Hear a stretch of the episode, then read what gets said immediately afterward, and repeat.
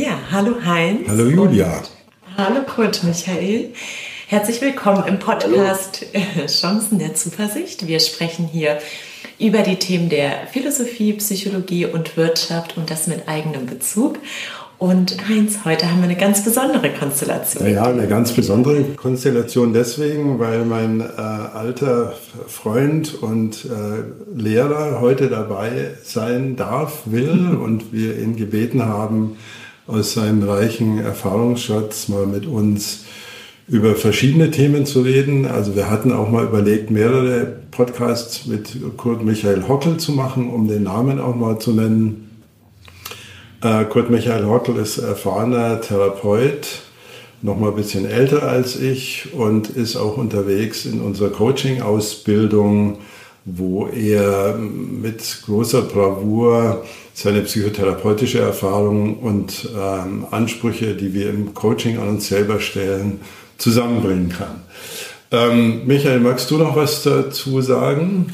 Das mir viel Freude bereitete, mit dir zusammen das kleine Lehrbuch über Coaching lernen zu schreiben und dass ich ja so wie du es jetzt dargestellt hast, so der Kliniker und Psychotherapeut bin, was auch stimmt. Aber als ich 1976 meine Praxis eröffnete, war das eine psychologische Praxis und das ist meine Kernidentität und davon noch als Kern des Kernes die Entwicklungspsychologie, weil mich immer die Kinder interessierten und inzwischen natürlich die Kinder in den Spitzenmanagern, weil die wollen gecoacht sein. Ja. Ja gut, Michael, ich kenne dich aus der Coaching-Ausbildung und ich habe dich auch als wahnsinnig interessant erfahren erlebt und freue mich heute sehr auf das Gespräch. Und das ist auch die Verbindung von Kindern zu Psychologie und auch zu Spitzenmanagement, denn du hast beides. Also du hast sozusagen deine psychologische Arbeit, aber auch viel Arbeit mit Menschen, die in Spitzenpositionen in Organisationen sind. Ja, und wir hatten uns, wie wir es ja immer machen, kurz vorher mal unterhalten, worüber wir denn hier sprechen könnten. Und Curd Michael hatte eine geniale Idee, nämlich mal die Frage sich zu stellen, bin ich denn in dem, was ich tue, beruflich gut aufgeräumt? Mhm. Also wir hatten ja mal die Folge über den Karriereanker gemacht, was ja ein ähnliches, also was ein Konzept ist, genau festzustellen oder einigermaßen genau feststellen zu wollen, bin ich denn dort, wo ich bin, in der Lage, den Gummi auf die Straße zu bringen? Und psychologisch heißt das Thema Identität. Mhm. Und Curd Michael meint, dass das schon etwas sei, was ihm öfter in seiner Coaching-Praxis begegnet und was sehr viel ja mit einer guten Gestaltung der eigenen Biografie zu tun hat. Also es ist eben nicht nur ein mache ich Karriere oder nicht Thema. Mhm. Aber vielleicht kannst du da erzählen, was dich da bewegt hat, dann auch dieses Thema hier mit zu diskutieren, einzubringen. Ich denke, jeder von uns, die in diesem Coaching-Bereich arbeitet, kennt Spitzenkräfte, die eine, denke ich jetzt gerade, die ist von der Grundausbildung her studierte Romanistin und ist heute im Vorstand eines DAX-Unternehmens als Vorstandsmitglied für Personal. Also was ist denn das für eine Qualifikationsgeschichte und wie guckt die auf die Welt? Oder ein in einem großen Technologiekonzern tätiger Diplomingenieur, der jetzt den Schritt in die Führungsetage machen soll und sich irritiert fragt, ja, heißt das, ich habe mein Diplomstudium als brillanter Ingenieur umsonst gemacht? Weil da werde ich anderes Wissen brauchen, ne?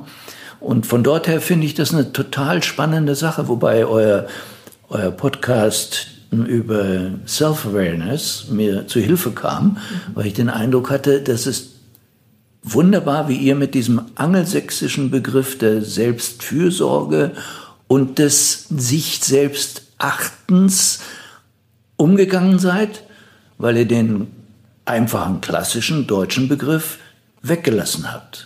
Und es geht um Selbstbewusstsein. Und dieses ist sehr stark an dieses Erkenne dich selbst. Als welches Holz bin ich denn geschnitzt? Als welches System stehe ich denn in der Welt? Welche Struktur halte ich für die, in der ich mich entfalte? Also ich bin ja vom Fach und muss zu meiner Schande gestehen, dass mir der Begriff während unseres Podcasts nicht eingefallen ist und ich auch nachher noch darüber sinniert habe.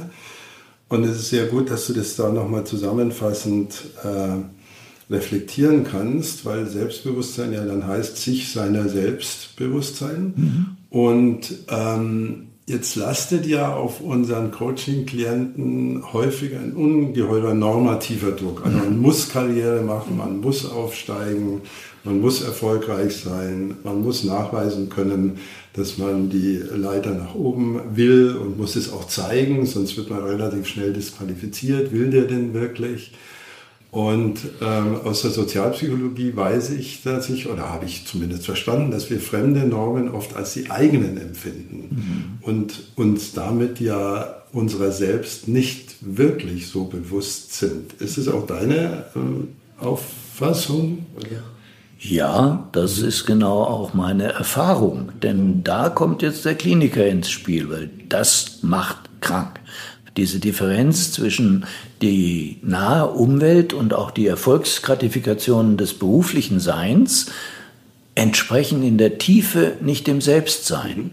Und deshalb ist mir der Begriff Selbstbewusstsein dann auch so wichtig, weil da eben dann schon auch das Unbewusstsein im Hintergrund lauert und ich mit vielen Leuten dann daran arbeiten muss, dass sie sozusagen merken, ich bin ja auf dem Hochseil der Selbstdefinition unterwegs. Ich kann ja entscheiden, verstehe ich mich als Ingenieur oder als Führungskraft.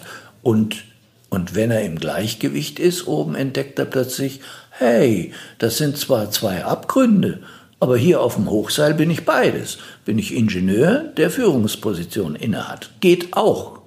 Mhm. Und gut, Michael, du sagst, wenn das nicht im Einklang ist, dann macht das Menschen krank. Ja? Das ist natürlich etwas, was wir ja in Organisationen manchmal beobachten mit dem Begriff Burnout. Ja? Also es gibt ja Menschen, die dann aussteigen oder pausieren. Und wenn du mit Klienten oder Klientinnen dazu arbeitest, wie kommst du denn diesem Thema näher, was denn so die Identität ist oder was die eigenen persönlichen Werte eigentlich ausmacht? Ja, das Tolle ist, dem brauche ich nicht näher zu kommen. Ich bin kein Bohrer und kein Schürfer und kein Ausgräberarchäologe, sondern die Menschen, die bei mir landen durch Eigenindikationen, weil sie denken, ja Mensch, suche ich den mal auf oder so, oder weil sie geschickt wurden von ärztlichen Kollegen oder anderen, die kommen ja mit ihrem ganzen vollen Sein und die legen alles auf den Tisch. Heinz wird sich erinnern, in der Ausbildung der Gesprächsführung hat er bei mir gelernt, wir brauchen keine Fragen zu stellen, wir müssen nur zuhören lernen. Ja?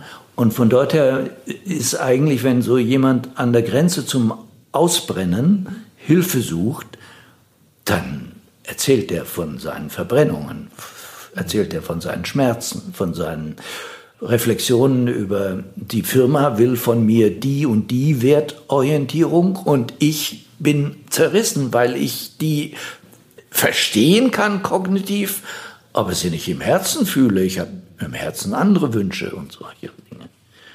Das wird mir dann ganz dick aufs Brot geschmiert, wenn ich die Ohren nur weit genug aufmache. Mhm. Erlebe ich auch so und mich hat dein Bild vom Hochseil sehr beeindruckt, weil je näher die Coaching-Klientinnen, wo es nicht passt, an die Klarheit kommen, dass es nicht passt, umso tiefer kann ja der Fall werden.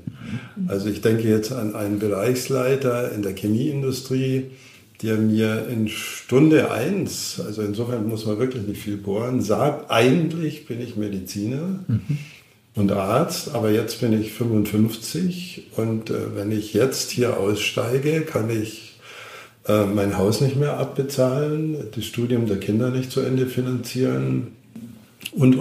Also es entsteht dann manchmal so ein ökonomischer Zwang, sich doch wieder in die Zwangsjacke des Unternehmens zu stecken und da weiterzumachen. Wie gehst du mit diesen Spannungen um? Ja, ich erlebe das genauso. Auch an verschiedenen Beispielsfällen ist mir das ins Ohr getragen worden und ins Herz gegangen, weil da aufs Hochseil zu helfen, bedeutet schon, dass meistens eine Neudefinition des Selbstkonzepts erarbeitet werden muss.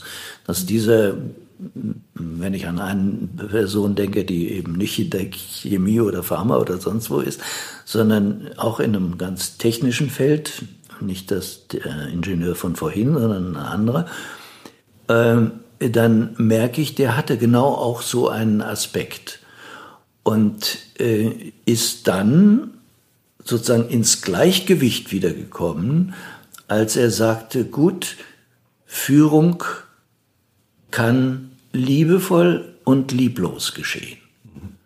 Und ich bin nun mal vom Herzen her ein lieber Mensch. Ja, und ich werde mich daran orientieren, dass ich Führungsverantwortung übernehme, sie aber liebevoll praktiziere. Ich hasse die und die Fehlverhaltensweisen, aber ich liebe die Menschen. Und das kann ich leben, auf dem Hochseil der Verantwortung. Und so, glaube ich, sind wir da sehr ähnlich in unserer Achtsamkeit auf, wo sind denn die nächsten Schritte in der Selbstfindung der Leute. Das würde für meinen Mediziner heißen können, dass er die Haltung, die ein Arzt normalerweise Menschen gegenüber mitbringt oder mitbringen soll, innerhalb seines Unternehmens als umsetzbare Prüfung, als umsetzbare Haltung prüft.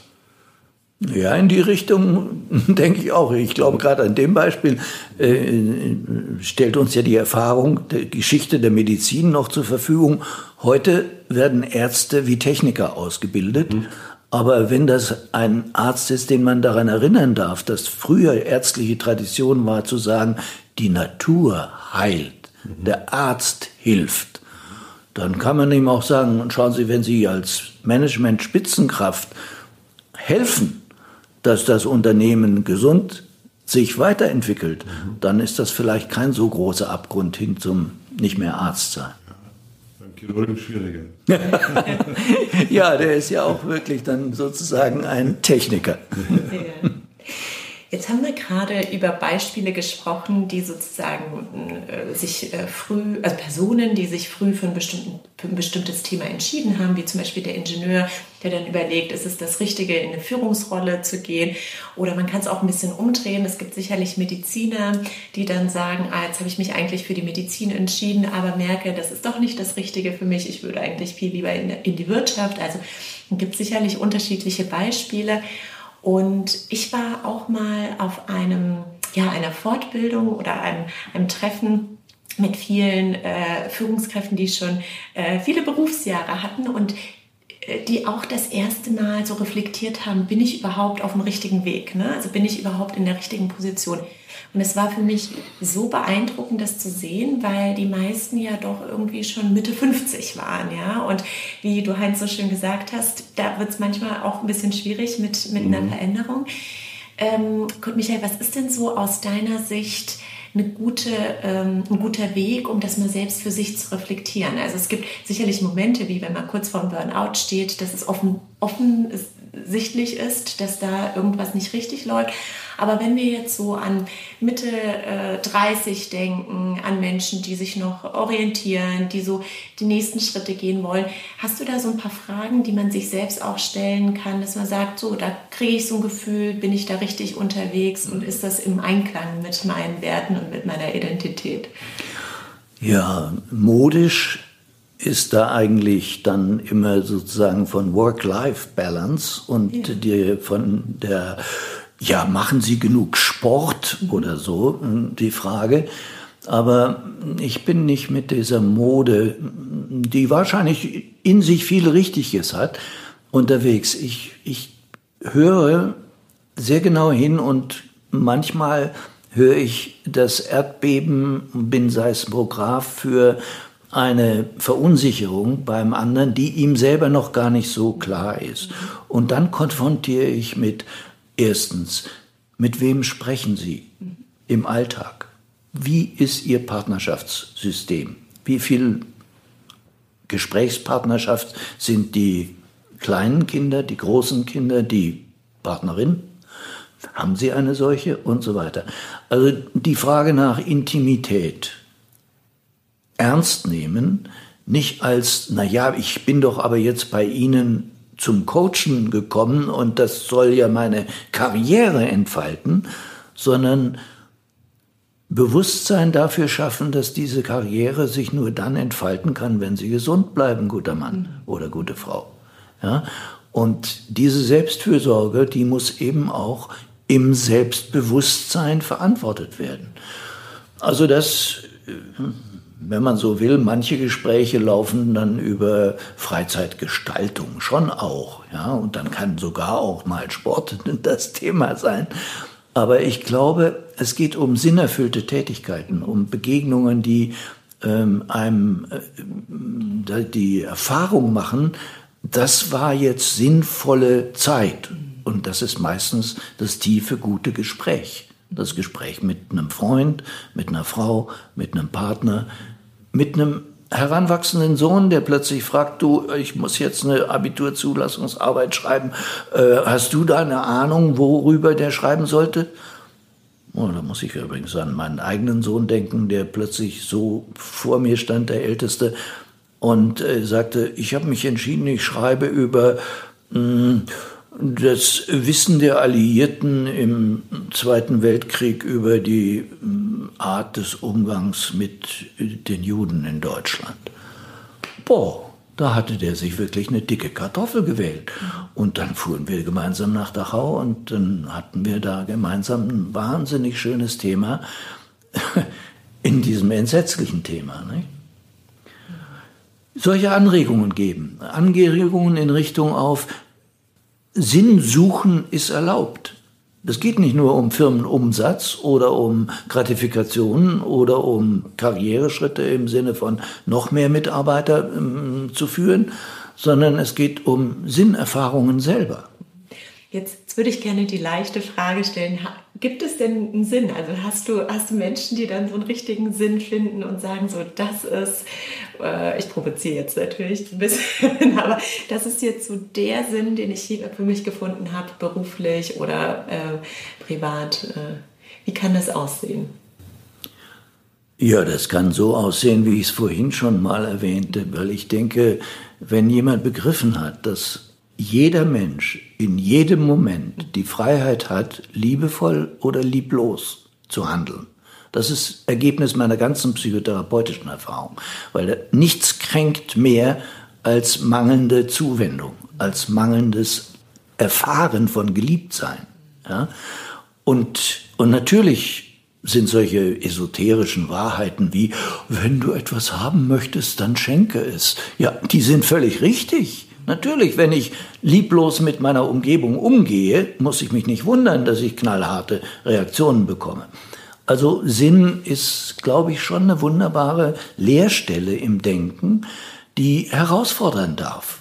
Und natürlich, wenn du in meine Homepage guckst, da hast du das Motto vorne stehen, ja, Wissenschaften heißt Fragen finden, Antworten geben heißt Glauben lehren.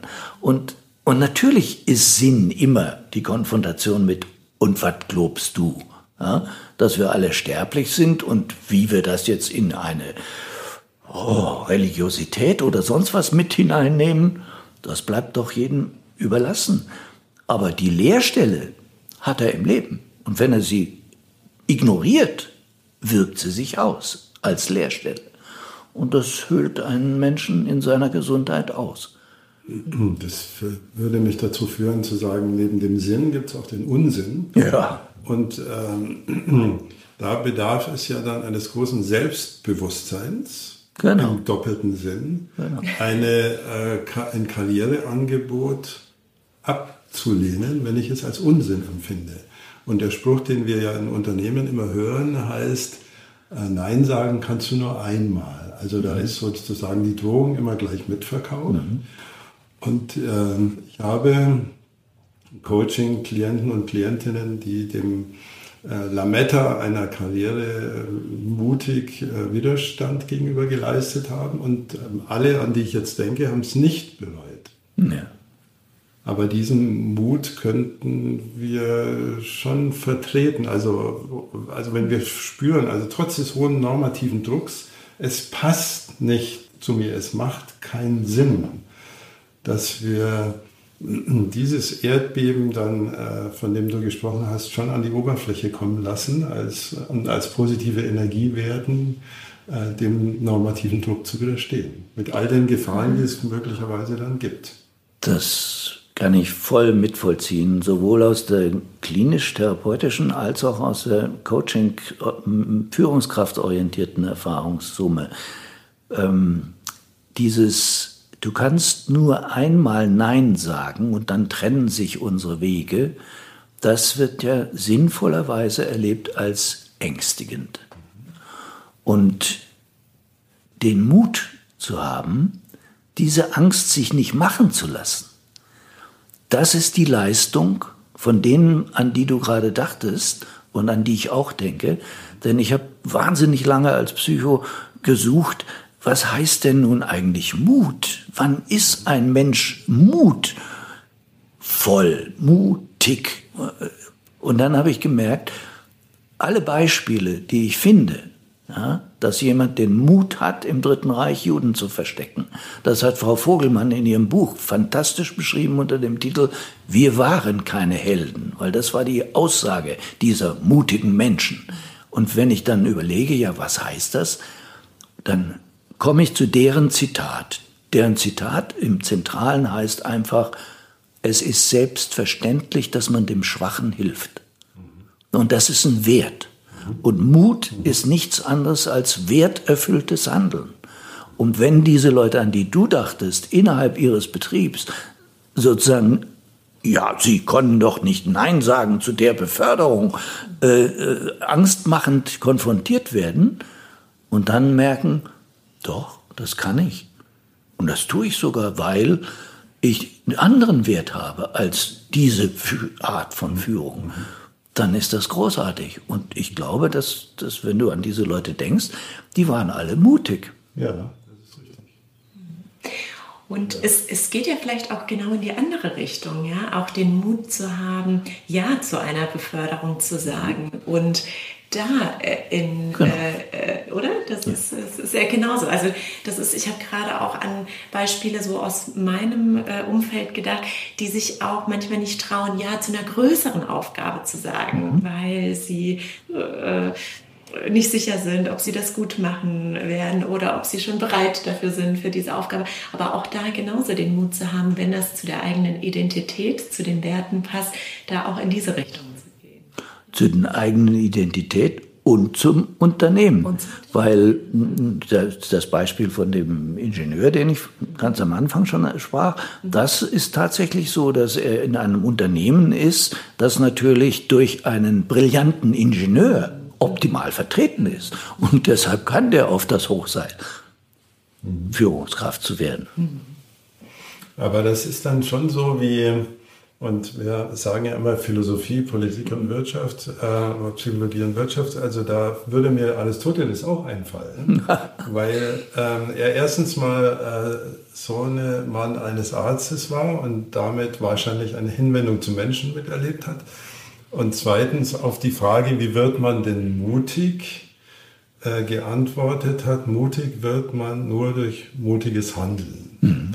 Also das ist genau dieses über die Schwelle gehen und trotz Angst was zu tun und nicht zu sagen, ich liefere mich meinen Ängsten aus, die ja vollkommen berechtigt sind. Also wenn mir jemand droht, das sagst du hier nur einmal, dann ist das eine sehr reale Drohung.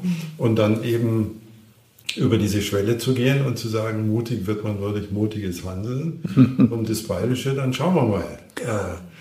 Sich zu eigen zu machen und also wie schon gesagt, den Leuten ist nichts Schlimmes passiert, sondern sie haben im Gegenteil Bewunderer gefunden, die dann sagen, Mensch, deinen Mut hätte ich auch gerne. Und das gilt, Julia, natürlich auch in die andere Richtung. Das ist für mich jetzt sehr schmunzelfreudige Wahrheit.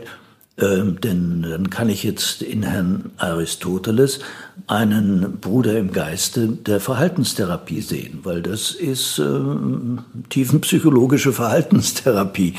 Mach erstmal den Schritt in die Angst hinein, so natürlich geschützt und in einem Rahmen, der dich das überleben lässt, um zu sehen, dass die Mutseite in dir wachsen kann. Der Wert des Lebens ist da. Ja, wie schwer mir das gerade fällt. Wir haben ja uns immer vorgenommen, nicht länger als eine halbe Stunde zu sprechen. Oder bei dir heißt es ja, Curd Michael, wenn ich mich richtig erinnere, aus der Coaching-Ausbildung, wir können über alles sprechen, aber nicht länger als eine Stunde. bei uns ist es eine halbe Stunde.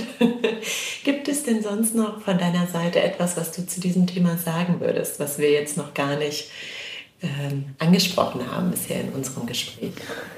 Es gibt einen Tiefenpsychologen, der für Kindertherapie wichtig ist, das ist der Bruno Bettelheim.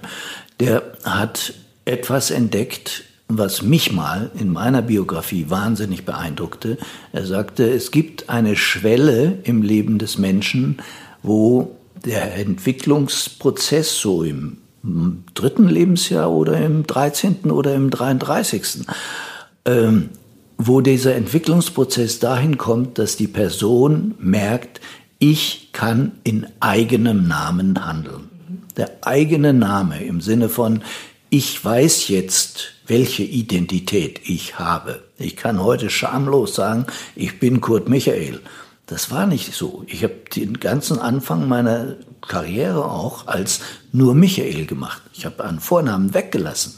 Und dass ich Curd Michael Hockel bin, das bringen manche gar nicht zusammen mit dem 1980er Michael Hockel, Gründungspräsidenten der Europäischen Föderation der Berufsverbände, die heute übrigens 250.000 Psychologen in 28 Ländern vertritt. Dass das dieselbe Person ist, der lebt noch, dieser olle Kerl. Das ist also dieses im eigenen Namen handeln als Schwelle der Identitätsfindung. Und das halte ich für einen wichtigen Gedanken, dass jeder sich das erlaubt. Ich in meinem Namen handle. Ja, und vielleicht, das führt mich zu dem Gedanken, die eigene Stimme erkennen. Ne? Also welche Stimme hat man? Genau. Mhm. Ein Chor des Seins. Ja. Also mir hat Spaß gemacht, über dieses Thema zu sprechen. Ja, und das Spannende für mich ist, wir haben ja auch schon mal über Identität gesprochen und dennoch ist es heute ein ganz anderes Gespräch geworden über das Thema Identität. Und Curd Michael, ich danke dir dafür. Ja. Dankeschön, ihr seid toll. Danke auch sehr für das Gespräch, hat mich auch sehr erfreut.